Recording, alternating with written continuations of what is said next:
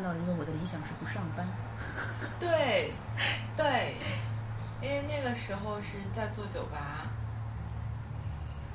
你知道，前两天我在面试，嗯就是面试新人的时候，就刚毕业的，就毕业不久应届生。完了之后，我就跟他介绍公司啊，还是因为毕竟新公司这网站什么什么都没有，你知道，就是靠靠嘴说。然后我还跟他说，我说哎，我说当然了，我说不工作是最好。然后我就明显的看到孩子眼神一震，瞳孔震动。我想说，哦，好像不应该跟人说这个。不好意思泄露了我们本公司的公司文化，企业文化就是不工作最好。哎突然间兴奋了。哎所以现在的，嗯我觉得出来的毕业生多半都是这样的期待，不会觉得说嗯什么磨练就更别说了。哎，但是我觉得我见过很多人，就是他真的就是裸辞或者什么一段时间，他还是更恐慌、更焦虑。就大多数人还是需要上班或者有一个嗯那不是本地人。哦，对，不是本地人。对啊对，但是你想，其实我觉得挺多还是本地，但上海、北京、杭州可能还是有很多就是在这读书的或者就是到这来工作的，会相对好一点。但是如果是其他地方的更是全都本地人的话，你不可能找到这么多愿意拼的人。大家说实在的都不用工作，在家里不是，但是就是很多人会觉得，就即使没有生存压力，就是就是还是需要有事情做吧，就不一定要上班，但是需要有事情做。我觉得这这部分人都很很难说。你像那个，之所以出现宅男，哦那他们甚至你看，说我可以不用出我的房间的，你只要所有东西都送到我的门口。哦，这倒是的，这倒是。不过我裸辞那半年非常开心，你是如此之潇洒，令我非常之羡艳。毫无焦虑感可言，真的。我也是，你你在录了吗？然后一直在到录了四分钟。哦，但我不知道怎么样，反正就可以可以不用管它。就我们聊我们就行了。其实我觉得每次辞职的时候非常开心。我我发现我每次最开心的就是我已经跟老板说我我要走了。啊，然后，说了但还没走的时候。，对，然后最后的两周或最后的一个月，哎，我不是哎，嗯，我最后两周就会怀疑，我想说我要不要这样啊？但是就是一旦开始放飞之后，就越来越开心，越来越开心。我我我是那两周最开心嗯，但是一旦不上班了之后，我会我会经历一个明显的不知所措。哦，对啊，我也我也是，然后我我当时 KPL 辞的时候，我就大概每天写日记，就写很短，写写写，就看我这个整个我，因为我当时写是因为我也很好奇，我不上班之后的心路历程会是怎样。然后我又因为我很容易忘事儿，我就想说，要么我就写个日记吧，然后就大概写了个一个多月。哎我那时候也写东西，嗯主要是因为我辞职之后？对，一我我我一开始写游记的初衷呢，是因为就是因为要要到处去浪，然后呢嗯。还是想写一点东西，让我我爸妈觉得，哎，我好像状态不错，你知道吗？不是，并不是因为就是状态太差了，所以不上班，是因为状态很好，所以不上班。嗯。但是后来因为有人看，再加上那时候真的没有人交流，就是我出去玩儿，我这个人也是喜欢去那种穷乡僻壤，就是根本就见不到什么人的那种地方，嗯你知道吗？就是真的就是，我发现我也不是就是真的能够像我以前想的那种自己独处很久的，我还是需要有一个渠道跟大家交流，就得写点什么。你当时在哪儿写呢？当时就自己开了个公众号，然后就随便写，哦发在自己朋友圈儿，然后其实主要是自己朋友看，当然后来会有很多不是自己朋友的人也也看，但是其实也反正就是自己写着玩儿的嘛，主主要是给我爸妈看的嘛，所以无所谓。嗯，但我觉得写东西真的是就是有有点就是跟自己对话的，对对对，我觉得这个跟自己对很重要。话的过程对啊，就是就是在那一段期间，因为真的就是呃很慢了，虽然我玩的很快，但是就是死脑子很慢，嗯所以那时候写过很多，我去看项目啊，或者看原来那些东西，我会写我对它的理解，我觉得它怎么怎么设计的，我是觉得那可能是我人生中难得的，就是单纯关注设计，会想这件事情的一段时间了。我也是，我刚在就是刚去 KPF 的时候，那时间因为也到纽约嘛，不认识什么人，自己天天都是自己一个人的。然后那时候我也是，那个时候有一个有一个呃网站吧，他会每天给你发封邮件，然后你就回复那封邮件，就就是写成了一个日记。嗯，而且那个是就是我只自己看的，哦然后我却发现就是当你写一个东西，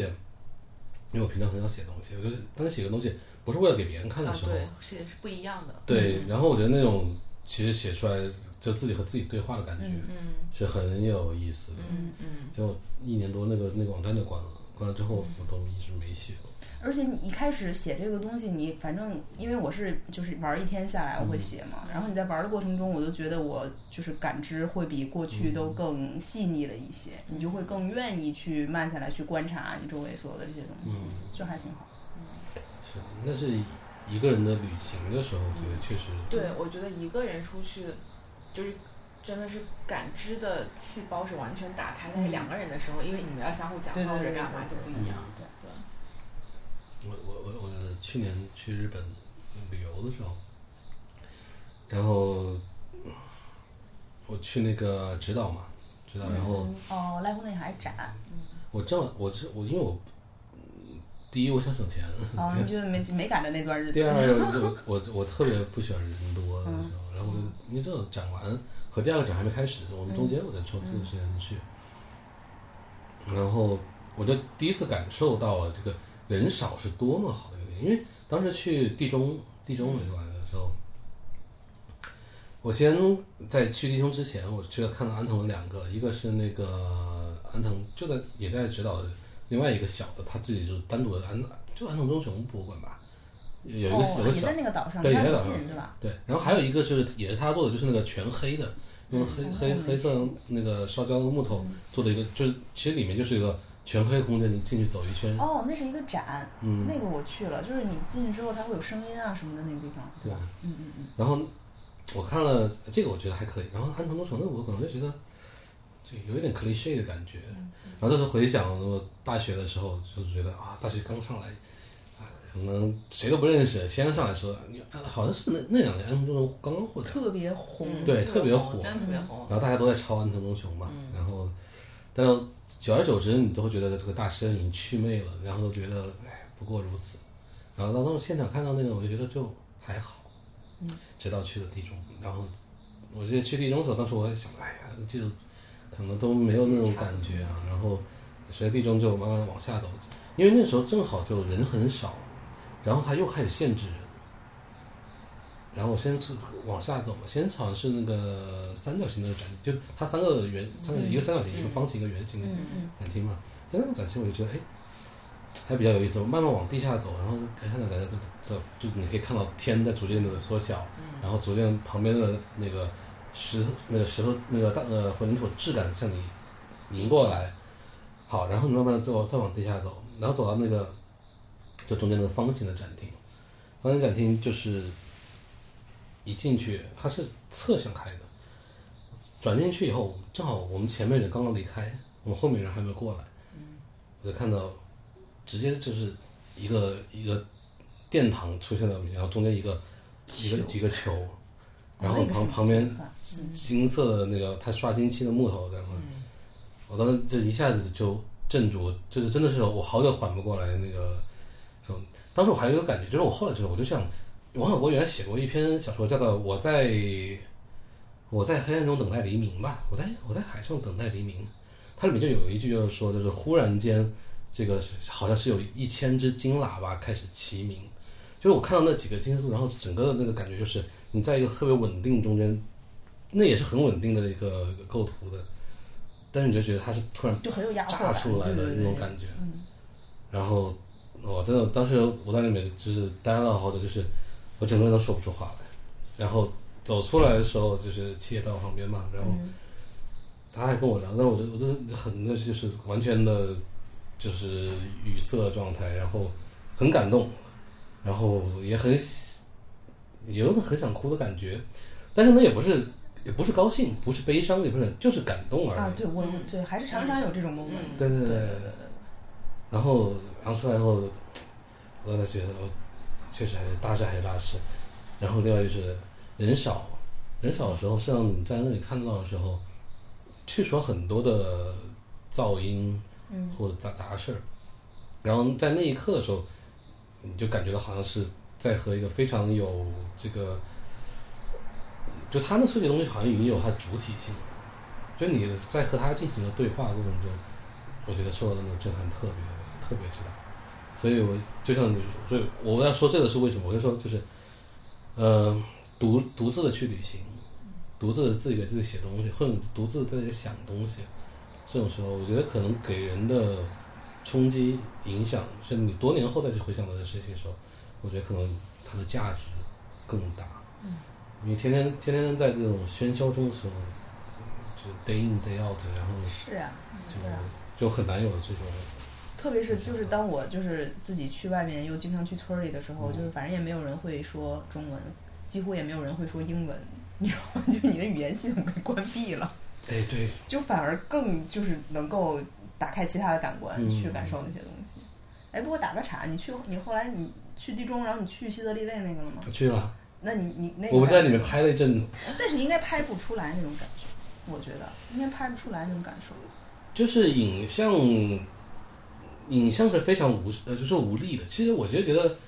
建筑的这种力量，你真的只有在当场。嗯。我我觉得影像有影像的另外一种语言和表达方式，它它有力的是另外一种，就就没法拿影像表达建筑，对，它就类似于一样，对，镜头，包括它的整个的一个整个的变换，用它的镜头语言来说出来，它就对是。对对，它不是我们这样随便拍，它可能有一个真的一个导演来拍，他他能有别的表达的一个力量，对。这个要说那个巴黎圣母院里说那个印刷术将杀死建筑那个感觉。哎，现在有点这种感觉，你不觉得吗？就是现在就是美图的世界。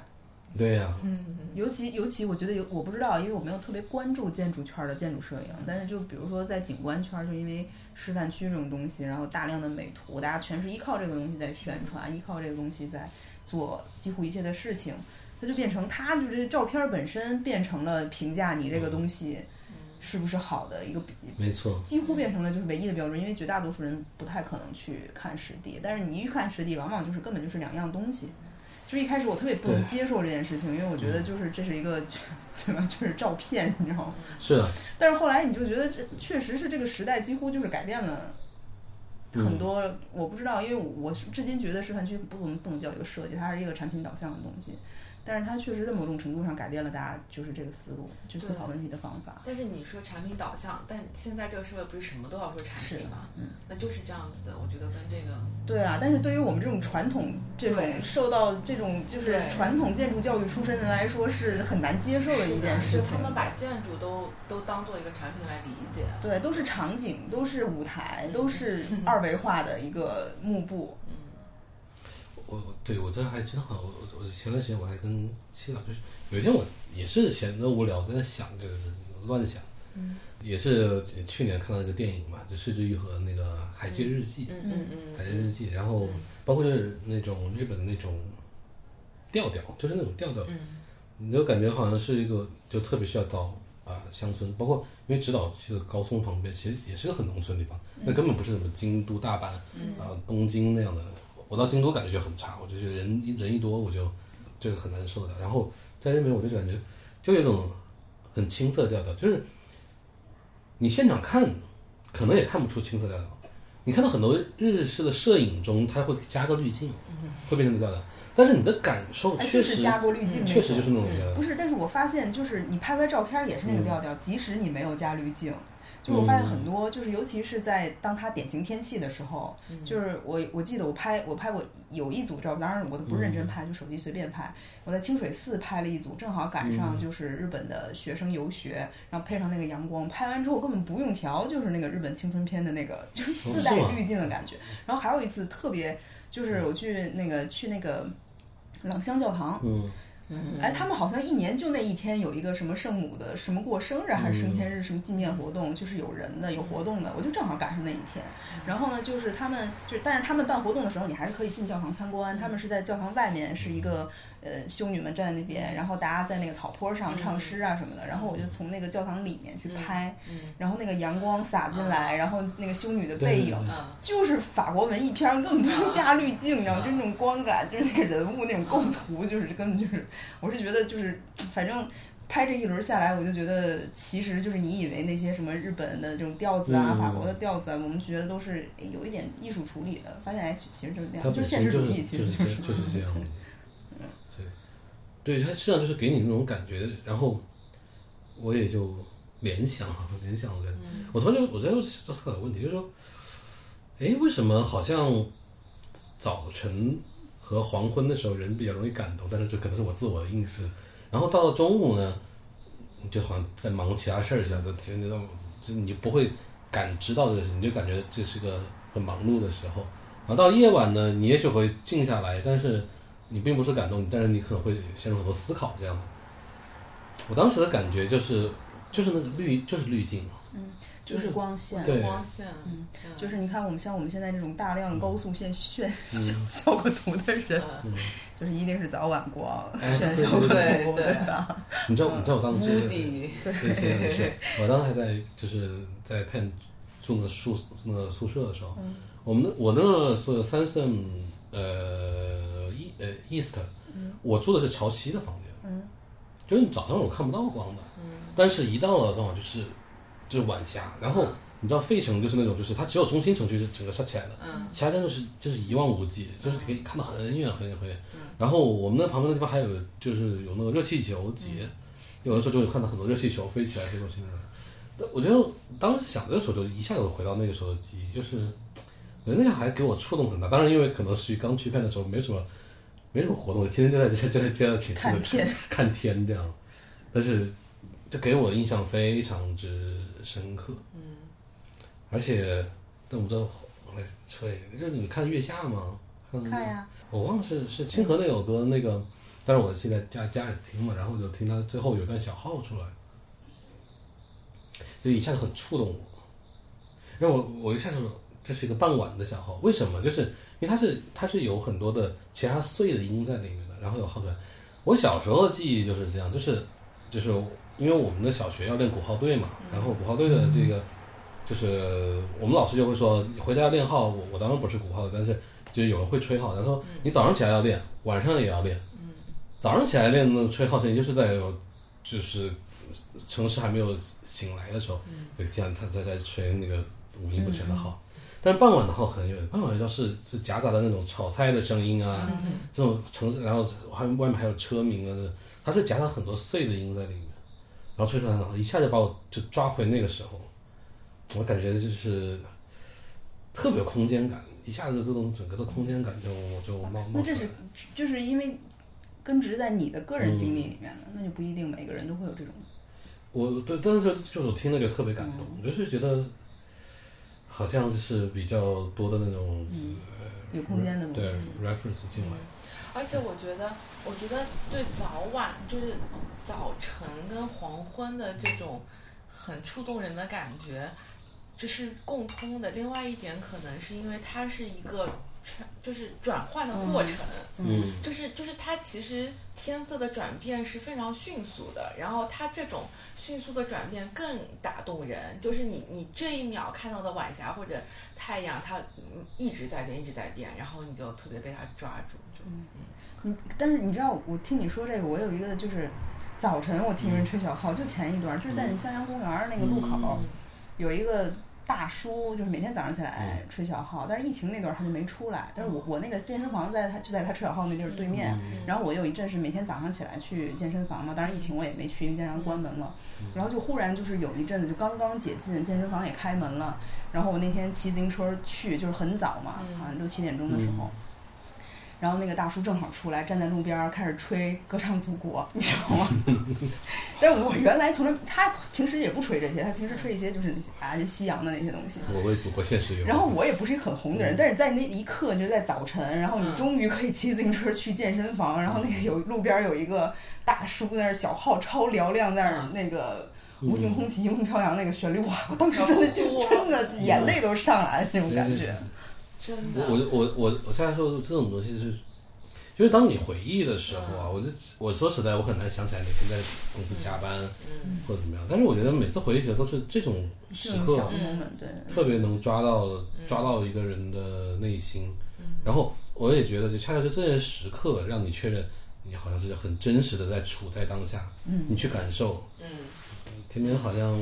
打卡上班，坐地铁离开地那个铁，对。对，所以，所以这是我觉得这是，这是现在生活的嗯 cliche，但是没办法。但是我觉得还是可以去去这样去探究。我觉得确实是有很多方法去这样探究，探究这种过程，但是是一种被裹挟的状态。然后能说点不让说的吗？说说啊呗，，大不了给你剪了呗。嗯我呃，我前前几天就是我 B 站上有一个账号叫盗月社，哦，我知道，我看那个我知道，嗯。就他们这个是个美食博主啊，哦。就是然后天天发美食博主，然后呢，这个呃李文亮，嗯。李文亮当时在 B 站上就就关注了这个盗月社，也关注了另外一个，然后他们还当时李文亮去世的时候，然后他们才发现哦，原来李文还关注了他们，然后。因为李文不是原来在那个微博里头也说什么我最喜欢吃炸鸡腿，然后怎么样，然后他们那几就连续那几天都在都是在出这种炸鸡腿，其实上就是让李文亮致敬，然后并且这种这个记忆那种。然后呢，在大概就是在前这一个月吧，然后他们因为武汉已经解禁了嘛，然后他们到时候就去了武汉，嗯。啊，先就拍啊武汉热干面，然后各种夜宵什么的，然后最后一天就说啊我们要离开了，然后又又拍了一天吃的，然后就说，呃，这个时候呢，我们也来去会见了一个朋友，啊，这个朋友我们没有机会见到，嗯。但是就是我们也知道他很喜欢我们，我们也希望能够给他一张镜，其实就拍了一下武汉的中心医院那个牌子，嗯。就大概一秒钟镜头，两秒钟镜头。当时我的感受很嗯很复杂，就是尤其在今天说啊，今天说的这个确实，因为我今天是九一八嘛，对吧？我现在说的都勿忘国耻，包括很多时候会跟你说这个忘记就是背叛这样的话，但是在看到流浪的时候，就是这样迅速就变成一个敏感词了。就是这个已经不能再被提起，他们连在来再纪念的话，都只能不能说出他是谁，只能一个镜头立刻的带过。然后我又想到就是那个卡马佐斯夫兄弟说的嘛，就是说，我就说文学作品伟大，就真的伟大在这么，就是他不断给你摄入这种，把你陷入如此的境地中，让你去感受。他们说最后阿廖沙是说我们怎么样做一个好人，就是说我们首先要正直，然后要善良，最后我们永不相忘。这就是一个非常，我觉得在那一刻就感觉一直不太明白“永不相忘”是什么意思，但是在那一刻我就觉得非常的明显，就是那我这么快就要忘记了吗？就是这样这样一个状态。但是我们天天还有要说的说啊，勿忘国耻啊，对吧？嗯，所以这这这也是当时当时给我的一个一个判断，就是因为我我说要我们判断我们这确实在生活着，我们能不能把身边的这种感受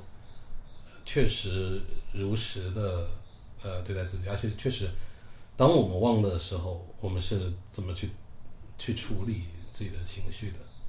我觉得都是一个，嗯，现在生活我觉得比较、呃让人感觉到矛盾的地方。啊，但是你刚才说的那个点已经超出了我们对自己的控制范围，对吧？这不是我们就是怎么处理自己的情绪点和忘不忘的问题了。不是，我觉得这一一方面固然是，但是另外一方面我在想，就是说，那呃，你对于身身边中你仍然觉得重要的东西，嗯。是不是很快的我们就可以以另外一种方式说服自己，我们不能控制它，嗯。我们我们还居然不忘这种方式去的。所以我我在这因为我没有答案，我没有答案，我自己也对自己的也是，嗯，因为我们也说嘛，就是你悲伤过度不能过度共情，过度共情之后你就崩溃了，对吧？因为你共情就你到一定时候，你可能在听到有些人的痛苦、有些人的悲伤的时候，你可能就只能冷漠了，因为你已经共情不下去了。但是，可是回过头来再想的时候，就说当我们去，我们知不知道的一个真呃真实对待他的态度是什么？我们是否有通过自己独立的思考去说我们的感情是什么？我们的对待身边发生的事的一种一种正直吧？我觉得就是 integrity，就是我们能不能正直的去对待这些事情。当然我也没有答案，我我也是很多时候自己在问自己的一些一些东西。所以我觉得有时候就是拧巴一点，它其实不是件坏事，就是就是你还在对抗一些东西。嗯，是的，虽然我经常劝别人，你知道吗？我经常劝，哎呀，不要拧巴了啊。但其实我我我我为什么经常劝别人不要拧巴，就是因为我自动往身边拢了一堆就是很拧巴的人。但是我回头想想，有时候我觉得他们很拧巴、很烦，然后又要找你说什么。但是我又回头想想，最初衷就是我之所以觉得这些人好，或者变成朋友或者男朋友之类的，就是当时我欣赏他还还在对抗的这种感觉，对吧？所以，这就是我现在这个 做设计的一个态度，就是我觉得还是我也是自己也挺拧巴。然后，但有的时候呢，我觉得如果不拧吧，我觉得以后可能会觉得现在就是一种白过了。但是，但是这个度就很难。其实这个度有有点难把握。嗯，就是因为就是我也经常会就是问自己，就是比如说，就是说的非常落地，就是你接这个项目，你当然有很多种方式让这个事情变得非常合理化，对吧？就是比如说，我可以出于什么什么考虑来接，甚至说，哎，这没有好坏项目啊，只有好坏设计啊，对吧？任何项目你都可以把它做好，对吧？这就非常那个。事实是不可能的，因为我是觉得现实世界里不不存在这种理想状态，并不是每一个项目都可以把它做成好的设计。有些项目就是摆在那儿，就先天就是 就是那样，你知道吗？就是就是其实你有你有千百种把自己合理化的一个方式，但是我也一直在找，就是这个这个平衡点到底在哪儿？你不要就是因为因为你不断的这样说服自己，很容易就慢慢的就。彻底脱离了你原来的这个东西，就是可能它是一个渐渐的过程，但最终的结果就是彻底的不一样。就是可能还是要随时的，就是每经过一段时间把自己往回拉，每经过一段时间往回拉，才能保证这件事情还是在你想要的原来那条路上去走吧。是啊，我还是在这种拧巴中间来想一想到底是怎么往前走这件事情。这可能还在大学里读书的这个同学。天嘛，嗯，但我也是好好为人师，才我就说，我说你们就是花在身上时间太少了，其实没有什么其他的东西。但是呢，我转念一想，我说，不过呢，你们在大学的时候本身就应该去谈恋爱，就是就是，我觉得这段时间就是谈恋爱的时间。那设计说实在，你出出来之后，我觉得有大把时间是可以磨练你的设计的。但我叫你马上去当老师了，是吧？不是，我跟你说，我在这件事情上找到了平衡点，让我自己非常舒服，你知道吗？不是，虽然我现在就是忙得一塌糊涂，根本没有生活，但是比如说那时候我不是辞职嘛，然后我就要去浪，然后我爸妈就觉得，哎呀，你怎么能这样呢？干一干不干了，干一干不干了，就天天就知道玩儿，然后在业务上一点儿也没有上进心。然后我就跟他们俩说，我说，我说你们俩思考一下，设计是什么？看着我，我说我们设计的是什么？我们设计的就是生活。你没有生活怎么会设计？然后他们俩说也是很有道理，然后迅速被说服。你这个可以去成功学啊，这设计成功学啊，特别好。但是我你知道，我后来我就觉得，哎，我说的很有道理啊，自己都被说服了，自己都被说服了。哎，真的，我我想阅读代抛再采访。你对于马上当老师是个什么样的心情？你下个学期？我我这个学期没课，对我估计下个学期。啊，设计课。嗯，不是，我也是一个好为人师。就是你知道，就是哦，不过其实就是想回学校带 studio 这件事情，一直属于我我的人生很少有 list，list 里面可能也就两三个事儿，这算其中一个。所以我是一直对这件事情有准备的，正好有这个机会，我就申请了嘛。对啊。在上海，在北。在上海，在交大，嗯，我觉得他们交大这个改革真的非常好。我觉得交大这样做很好。对啊，持续几年，我觉得大有可为。嗯，你既然接下这个活嘛，对吧？嗯，你有想过，在脑海里幻想过怎到时怎么面对他们吗？比如说有一些学生就是很努力，嗯，很轴，嗯，然后做出来的东西就是不行，显然是做错了方向，嗯，但是很用很用劲儿，你怎么跟他说？哎，我都会实话实说，嗯，我都会实话实说。你是说这个 弄错了方向？我说我觉得你这个方向不对，但是你要是坚持的话，我也没办法。哎，你这很像那个男生谈恋爱的时候说，你要这么想，我也没办法。那怎么办呢？那我不就是吗？我我就觉得这就是这是一个，我就觉得这是个悖论。一方面，你又很肯定他对设计的热情，嗯。并且那个执着，嗯，你知道原来我们的老师是怎么说的吗？我们我们学校有一个著名的沈妈，就是水平很好，但是人就是很犀利那种。嗯然后我们有个学长，然后就是他带那个 studio，然后他最后对这个学长的评价，他就跟学长说，隔壁有个建环系，我觉得更适合你，要不要考虑一下转系？然后就走了。后来大家以为他只是就是临时起意，就这么说了一句，虽然被大家传为笑话，但是没想到一年之后，他和这个男生在楼道里偶遇，然后这男生只说沈老师好，然后走过去之后，沈妈回头说，哎你，然后他站住，他说你怎么还在这儿？你不应该被建环。但我觉得对于学生来说，这就是个最，呃，最矛盾的一点，因为热学生的热情，你要不要浇灭它？你知道我去评图的时候，他们都会跟我说。往狠里说，往狠里说，我们平时我们什么都不敢说。你们这种评完就跑的，哎呦，我们往狠里说。因为因为我给我给安一学也评了两次图嘛，嗯，呃期中的时候我还会说的比较狠，但期末的时候就是说，大家还是收收着一点，嗯，当然最最后还要给个像样的分数啊，然后不要让学生失去了，嗯，对设计的因为因为确实是这样，我我原来碰到过这种就是大学里的学生，我觉得都会有特别还很能好学校的人，一来其实都会说，就老师，我觉得我一点才华都没有，我不会做设计，我也不懂设计，什么是建筑，或者是什么完全不懂，然后就是进入这样的一个，因为我我当然我我能够理解，就是说你原来的基本上语数外理化生一路考上来，你都有正确答案，嗯，然后一进大学之后，一下子来一个这这和语语数外理化生都不搭边儿的，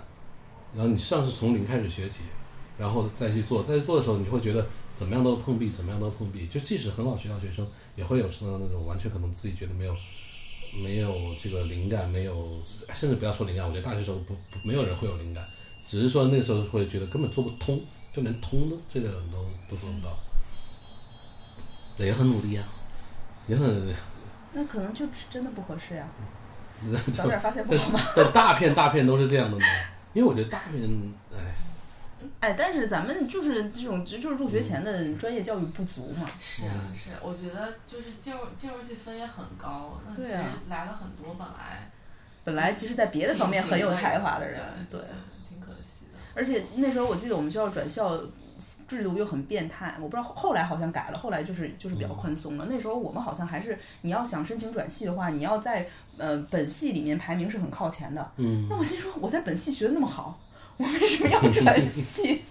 所以我们班有一个男生，就是他一直想转系，他自修了所有的计算机系的课程，嗯因为他们就是就是有一批就是这种理科很强，但其实艺术天赋很一般的人嘛。然后，但他就一直转不成，因为他就是在本系无法达到名列前茅，你知道吗？就很痛苦。那他后来这制度不合理。后来他学规划了，然后呢就去了，规划其实不太需要艺术天分。嗯，然后后来就去了规划局，在规划局待着待着，也可能觉得没什么前途，就 去地产了。哎，有没有这种感觉？就是觉得，比如说，呃，当然这可能是我我们就没有读清华的人的一种对清华的一个一个、呃、幻想啊，会觉得读了清华的建筑系最后去了规划局，你觉得会不会是浪费？不是啊，我觉得规划局需要人才。你要是规划局哦一手改变规划局，就是因为，因为我觉得他们是决策者，哎，对，因为你想，你说嗯。乙方上面有甲方，甲方上面是政府和资方，你你你得一步一步往上都有能知道什么是好，什么是对的人，嗯。你才能把这个东西真的做出来。对，这个这是我自己问我自己的一个问题，因为就是我就是偶尔时候看一下那个观察社会嘛，就看游戏主播，就是你们清华那个、那个女流，你这就是就你说蒋方舟吗？不是还就是那个十月，就是就是哦，你说那个游戏的对对对主播，嗯对，因为一直对他来说一个争争议，嗯可能就是说啊，你都内蒙古的高考状元，嗯然后清华建筑系，嗯然后但最后也去去搞游戏了。但我是觉得说有搞游戏都挺好的，个人选择了，对啊，对。但是事实上就是是不是会有这样的感觉，就是说，嗯，行业人才流失的感觉？对浪费了是吧？嗨，但是你看你这个观点，在我导师那儿就完全行不通。嗯就是反正我那时候读研的时候，哎，我就是我导师还有她老公，就是、就是把我们拉到家里单练，你知道吗？就经历一段非常痛苦的磨练，大家会经常会聊。但是导师和她老公其实对我们的期望，真的就是你做技术，在他们看来就是就最没出息了。就是所谓你说的专业行业人才这件事情，对于他们来说就是最没出息的，就一直在做设计。他们还是希望他的学生能够，他他们是觉得这个人活一辈子，就是所谓判断你的成就是用话语权这件事情来判断的。你当然是你的话语权越大，他们会觉得你越有出息，一定是这样。那肯定首先是从政，然后就是从商，顶不济当老师还能影响影响学生。像我们这种搞技术的才是，你知道吗？不是像你，就是因为你是对你是充满了对自己行业的自尊心和自豪感，但是可能在整个泛社会层面来看，我们确实是除了你当大师，我觉得当大师可能真的会影响，就至少你在思潮上可能会那是那就不一样，不是一个层面的事情。但我们大量的这种普通设计师真的是一个技术层面的人员，你对这个社会的话语权真的是非常的小。哎，你你觉得这个对 impact 就是对话语权和影响力的追求是一个是一个共通的东西，还是说它其实有有在不同的领域或者地域有不同的那个情况？就比如说，我说这个是因为，比如说，我觉得在湾区，在那个科技公司，他们其实就很讲究这个，就他们就会觉得自己做的这个产品，或者说 Google 或者说什么，它真的是影响到亿万人，就就那么多人。我觉得如果能这样想，事实上是一个非常非常好的一件事情。就是事实上，这个也是前段时间不就是我看那个罗翔的那个刑法学讲义嘛，也在讲这个，就是确实是一个职业，你做它本身，它本身有它本身善的那部分，就不是完全因为说是这个职业的功利主义的考虑，说它能带来什么，是因为这职业本身就有它本身理性的善的部分。这部分善的部分是一个人可以追求的目标，因为如果不是这样的话，你就很容易陷入一个，就是说，那么现在按我们现在社会啊，如果不赚钱的职业，那他干做它干嘛？完全没有道理，就完全没有理由。比如说我们我们现在都知道，医生高危职业，然后工作又辛苦，又不赚钱，为什么要做医生？这事实上，如果在现在的一个如果一切以以收入为标准的这样的一个社会环境下来说，这是个非常没有道理、不 make sense 的一个行为。但恰恰就是因为，其实每个职业，我认为它本身有它的争议性。对，就有它的本身的呃最本真的善，比如说像做做 app，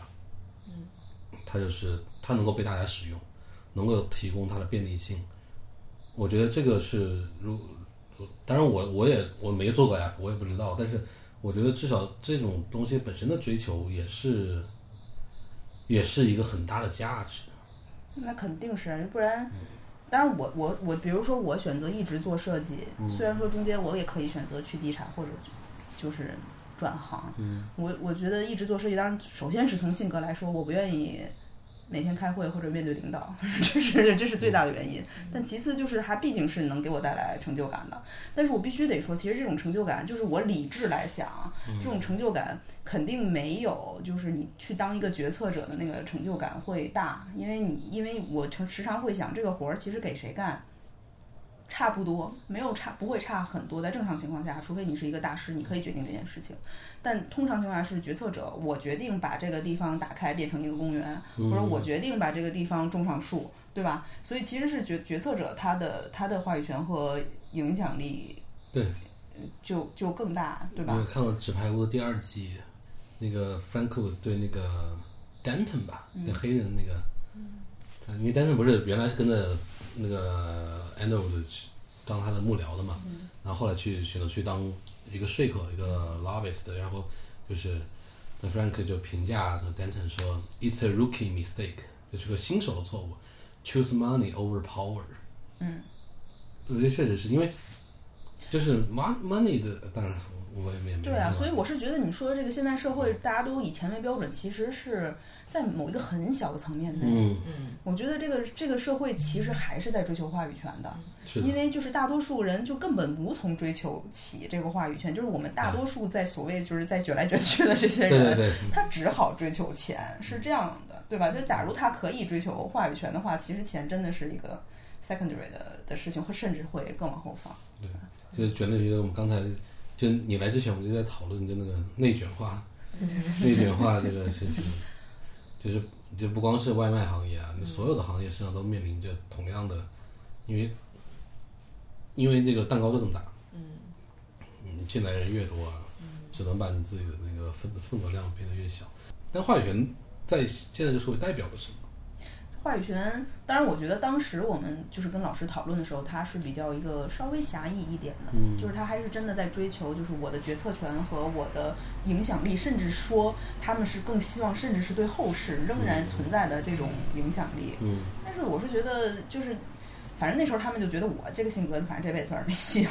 那时候我毕业的时候，我导师就说：“他说我觉得你非常聪明，但是你呢，就是太爱享受生活，所以可能也成不了什么大事儿。”就是他他是这么觉得我的。就是那这个话语权的理解是不是说类似于审美的普及？但是但是你我还是要在追求，其实我也还是要追求这一部分的内容，嗯我不可能就是纯靠享乐来支撑我那个就很开心的活下去。我肯定还是要追求，比如说，呃，我我设计的东西被认可，会被大家喜欢，或者我，呃，好为人师也好，我去教学生一些东西，他们觉得哎，好像还蛮有收获的。我还是希望能够通过这样的这些形式去让我觉得所谓说获得生活的意义或者什么也好。对，你这哎，我我我觉得就是做设计或者什么，就其实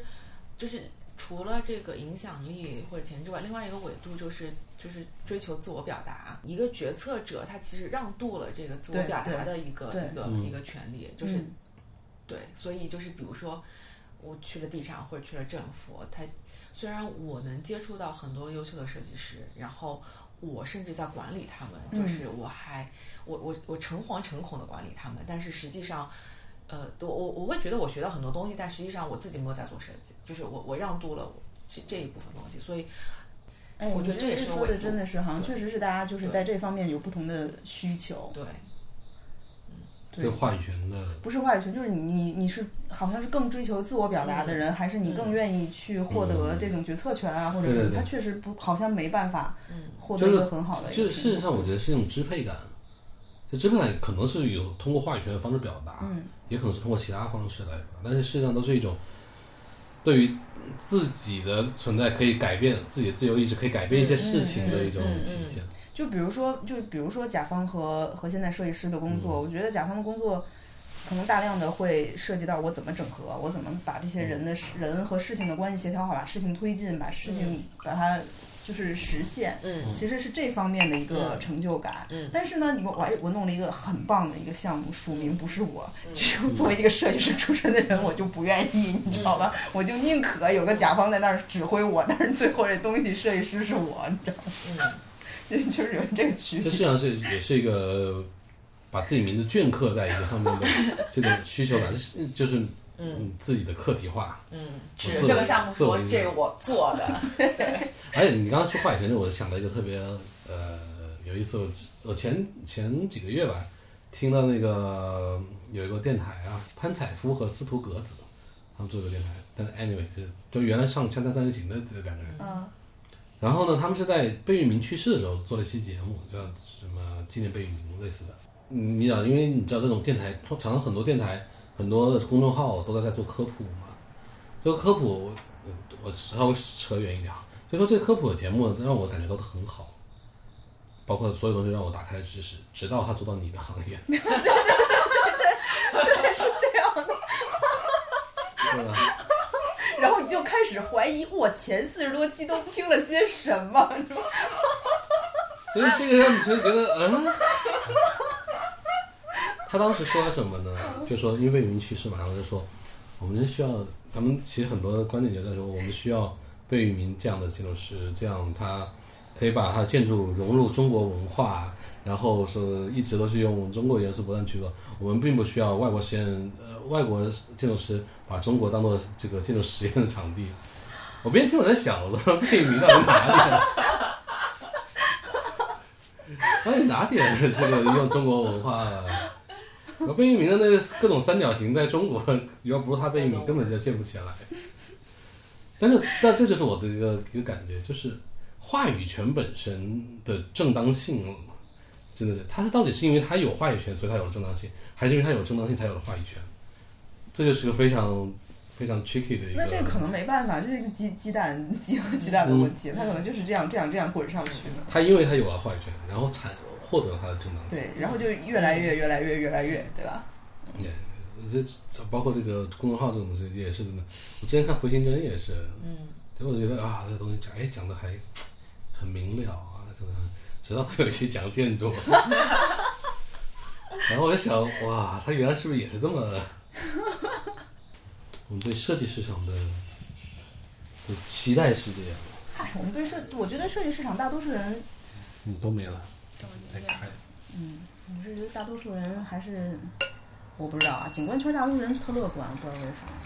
当然也有可能是就是在互相在一起打鸡血，有可能。那设计市场我觉得就很，唉，可能在慢慢变好，但是微观来看呢，这还是有挺多让人叹气的。哎，但是设计费好低啊！是啊，哎呦，就我刚说，我昨天得罪得得罪得罪甲方，其实不是故意的，啊，就是有一个项目，人家介绍来的，嗯完了之后呢，就我一看时间也比较紧，稍微紧了一点儿，嗯。然后主要是看着还没劲了那个。嗯，你知道我们景观街项目很容易判断，五秒钟就可以判断这个东西能不能做好，因为就是因为建筑已经做差不多了，你看，哎呀，这建筑你就没有做，完了之后就报价，然后我就报了一个比可能我心目中的正常价格高一点点的价格，结果那边就炸毛了，就觉得我故意报高价。唉真的，然后我才知道，就是我才知道，就是大家都可以以那么低的价格配合，是啊，我不知道怎么生一存下来声叹气，就让我想起很多的事情。哎，是啊，因为真的，因为我的感受也尤其之明显，就是在于，你上海这个地方可能还会觉得说设计是有价值的，嗯，这么多年的慢慢的、上海已经算是设计环境最好的地方了，，我在中国。我回回老家的时候去做项目的时候，大家都觉得啊，你这不应该施工图送设计吗？哦，真的，我跟你说，到现在还是这样的。而且他们那时候就说那个开始就说东北项目就不要接，好像嗯东北就是这样的，就是施工图送设计。难怪我给我配设计图呃配施工图的那一方是东北的。就靠施工图挣钱，后来就变成嗯了施工送送图，你知道吗？就是真的有啊，就是施工送图，一直往下游走。对，对人家不在乎设计这点钱。最后装修送图，哎，这室内现在可不就是这样吗？室内也就是是家装不。都是这样吗？就是那个包施工送设计。哎，那你说欧美为什么会慢慢的逐渐可以培养出来呢？我觉得是一个，就是真的是要长期的一个审美培养。我觉得最主要是因为审美还没，但是审美有的东西又太抽象了，就是很难以审美去说服。哎，我觉得是就是这么说，好像有点儿，但我觉得肯定是社会就还没到那个阶段，就是没有没有们发展起来太快了，就是这嗯段时间，人家有文艺复兴，有这那啥的，就那么多时间下来。因为像我们上次就是那个 Trump 不是也说嘛，说以后国以后政府只能做什么，做那个古典主义的嘛。对对对对对，对啊，他他几乎要下下到令嗯，什么这个真的有有过一个这个事情，然后什么 AIA 协会又联名上书我的天哪！真的特别傻逼啊，所以那他那么反制，那没办法。对吧？那修墙这个也居然有很多人投票通过呢。天哪！所以，唉，所以我也说这，因为这个话说回来了，那怎么提高设计师的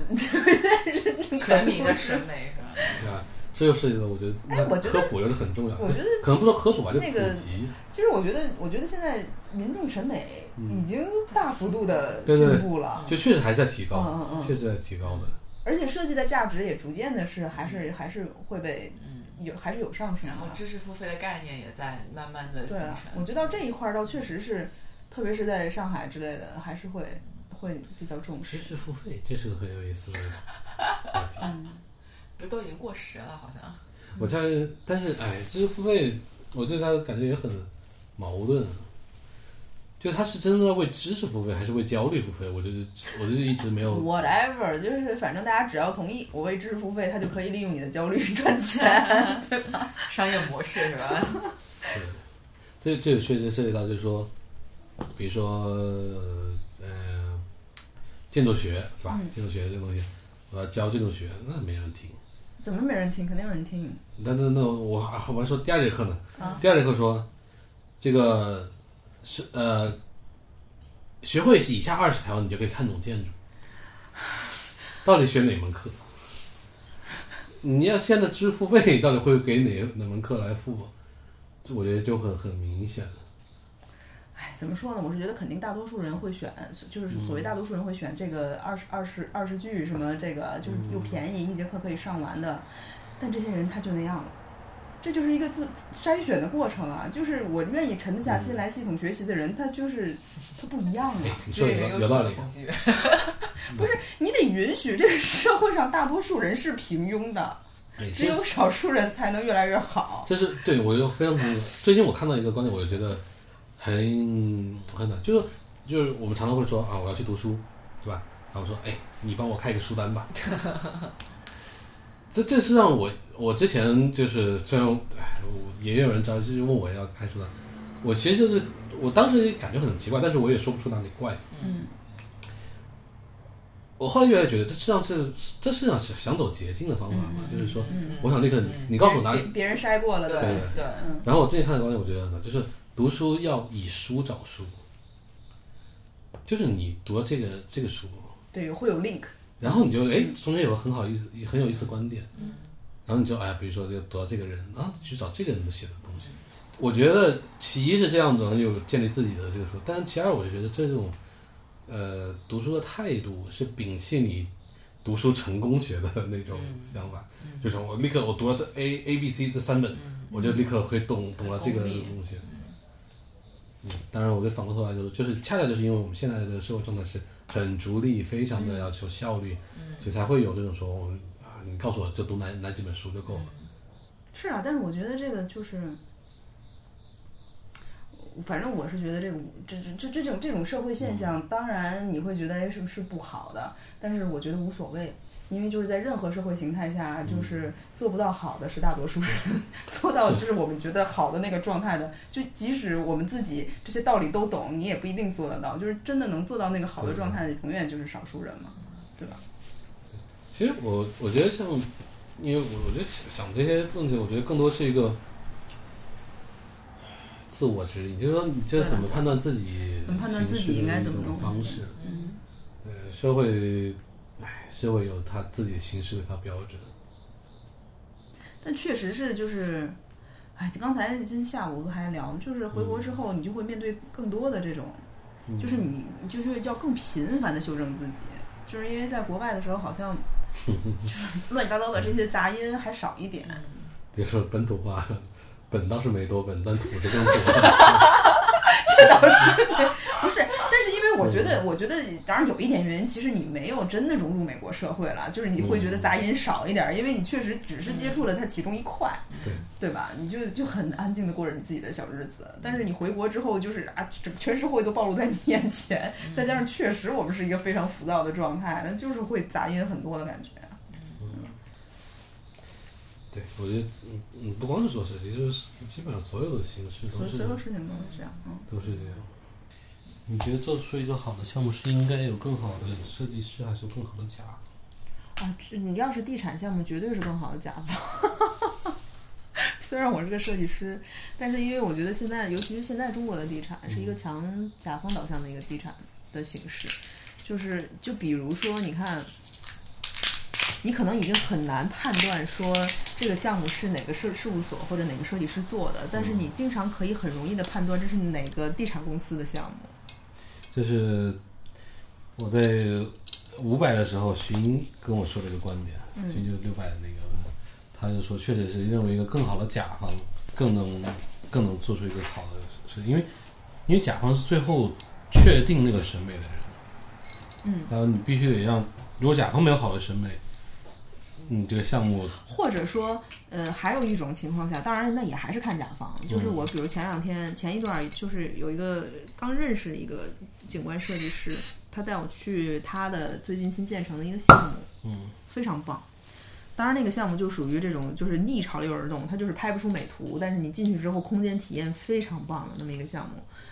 然后呢，他就说那个甲方就是那个甲方外外行，完全不懂设计，但他百分百尊重设计师，他就是对，有有也有这样甲方，对他就是尽一切全力支持你去实现你要做的这些东西。对没错但但但归去还是就是甲方好呀，对吧？你是不就不同维度，要不就是甲方审美特在线，要不就是甲方完全不管你，设计师审美特在线，对吧？这个是这个可遇不可求，这主要是就我说那个西塘酒店，他说那个甲方就是原来干施工的，所以他施工这块儿他很懂，但他完全不干预你，他就是、就是完全尊重你，你要干嘛干嘛，我是从技术上支持你，因为他搞施工，他还比较懂怎么实现这些东西，所以所以没有当时人可以从我的偷钢筋。所以当时我看他那个平面，我就说哇，这个真的是碰到好甲方。因为假如你真的汇报的时候拿那么一个平面，甚至就说拿就是炫的很美的效果图，我觉得估计也不会过，你知道吗？就是以目前的市场判断，就是甲方通常情况下还是要亮点，就是那个东西看上去似乎没有亮点。但是，但是他就是难，而且他也不出片儿，就是你你你怎么拍也也也就觉得哎就就那样，但是真的就是进去之后，我因为他带我去，我当时还在发发那个发发微信，我就跟着他走，然后一进到那个院子，我一抬头，哇，真的就是起鸡皮疙瘩那种感觉，你知道吗？但是就是这是可遇不可求。然后他是什么酒店？啊，西塘，嗯，西塘两壤吧？哦，对我们我们公司最近正在拿这个做对标的项目。哦，真的 吗？对，我，我非常喜欢那个他他。很亏钱，哦，梁壤很亏钱。特别亏。他他其实就是一个哦，饭很好吃。他他其实就是一 个哦，饭很好吃。就是一个富二代在追求自己的理理想和情怀。哦对，我我们就想公司就想问他，你想不想再追求一次？哦，那个酒店我是很喜欢。我还没去过，我我被同事描述过，然后我就特别想去。嗯，我还是被设计师带着去的，本人带我去。当时，当时他看的时候就，唉设计师看自己项目都是那样，你知道吗？就那感动样。吗？不是，就是我在那儿，我觉得哇，然后他就说，哎跟他们跟他们说这个树啊，这个树角啊度不太对 我觉得设计师应该是这样的。对。他说，他说你看你看那地儿都不齐，我说你不说我真注意不到。对，我觉得这是设计师会说出来的。我说我说你能不能就是像我一样享受享受一下？他说没办法，没享受不了。他说你看那个那边那棵树都说好几次拿掉不拿。就是设计师都是拧巴的，最后最后没办法来弄的。但说说回来，我就觉得，唉，甲方的驱动整个项目最后能够落成的那个效果的那个，虽然嗯虽然很多甲方这个并不在意还是要有这，个，但是但是当然这是互相的啦。就比他那个项目是他在庄先生那儿，就是当然你不知道是那个 Topo，就是景观事务所中的 一股清流，你知道吗？就那个老板特别佛，我叫 Turbo Tech 不是他是嗯 Topo，是一个台湾台湾老板，他，他是原来我的老板的好朋友，嗯他就特别佛，他也不宣传。嗯，就是他们其实他们公司好作品挺多的，但是他也不宣传。完了之后呢，就是就是就反正就是特别挑项目，然后就是那样的。哎，反而人家到现在就是就是获得这种尊重，就是会碰到这种甲方，就是随你，你知道吗？就有时候是相互。所以问题来了，怎么样才能碰到这种甲方？这个奇葩说里有个熊浩不说吗？微光吸引微光，你知道京剧，我要作为这本次播客的题目，好吗？微光吸引微光。对，而且你知道，就是正好就是他那儿有一个大条窗和水面是平的，然后是喝茶的地方，嗯然后他就请我坐那儿喝杯茶，然后我们俩坐在那儿看着那水面的时候，后面呢就是有一个就是他们的工作人员好像带着客人在参观，然后站那儿说啊，这是我们那个我们的景观设计师庄胜光先生怎么怎么样的，我们俩当时相视一笑，想说啊，这个这景观师到这份儿上也是不错，你知道吗？对，真的，你说人家带参观的时候还会介绍设计师，我觉得真嗯，挺挺好的这个是要能够得到认可。以上就是这期的所见所闻。啊、我们开头的时候没有介绍我们的嘉宾，嗯、今天一起的是我们的老朋友雨辰，以及一位新朋友石夏瑶。他今年在疫情期间创立了他自己的景观设计事务所，叫念景观，念是二十的那个念字。嗯，这期节目是我们在一个晚上边喝酒边在夏瑶家里录的，呃，录的比较长，我剪成了上下两期。呃，也希望大家继续期待下半期的节目。我们的网站是 architalk 点 x y z，a r c h i t a l k，邮箱是 h i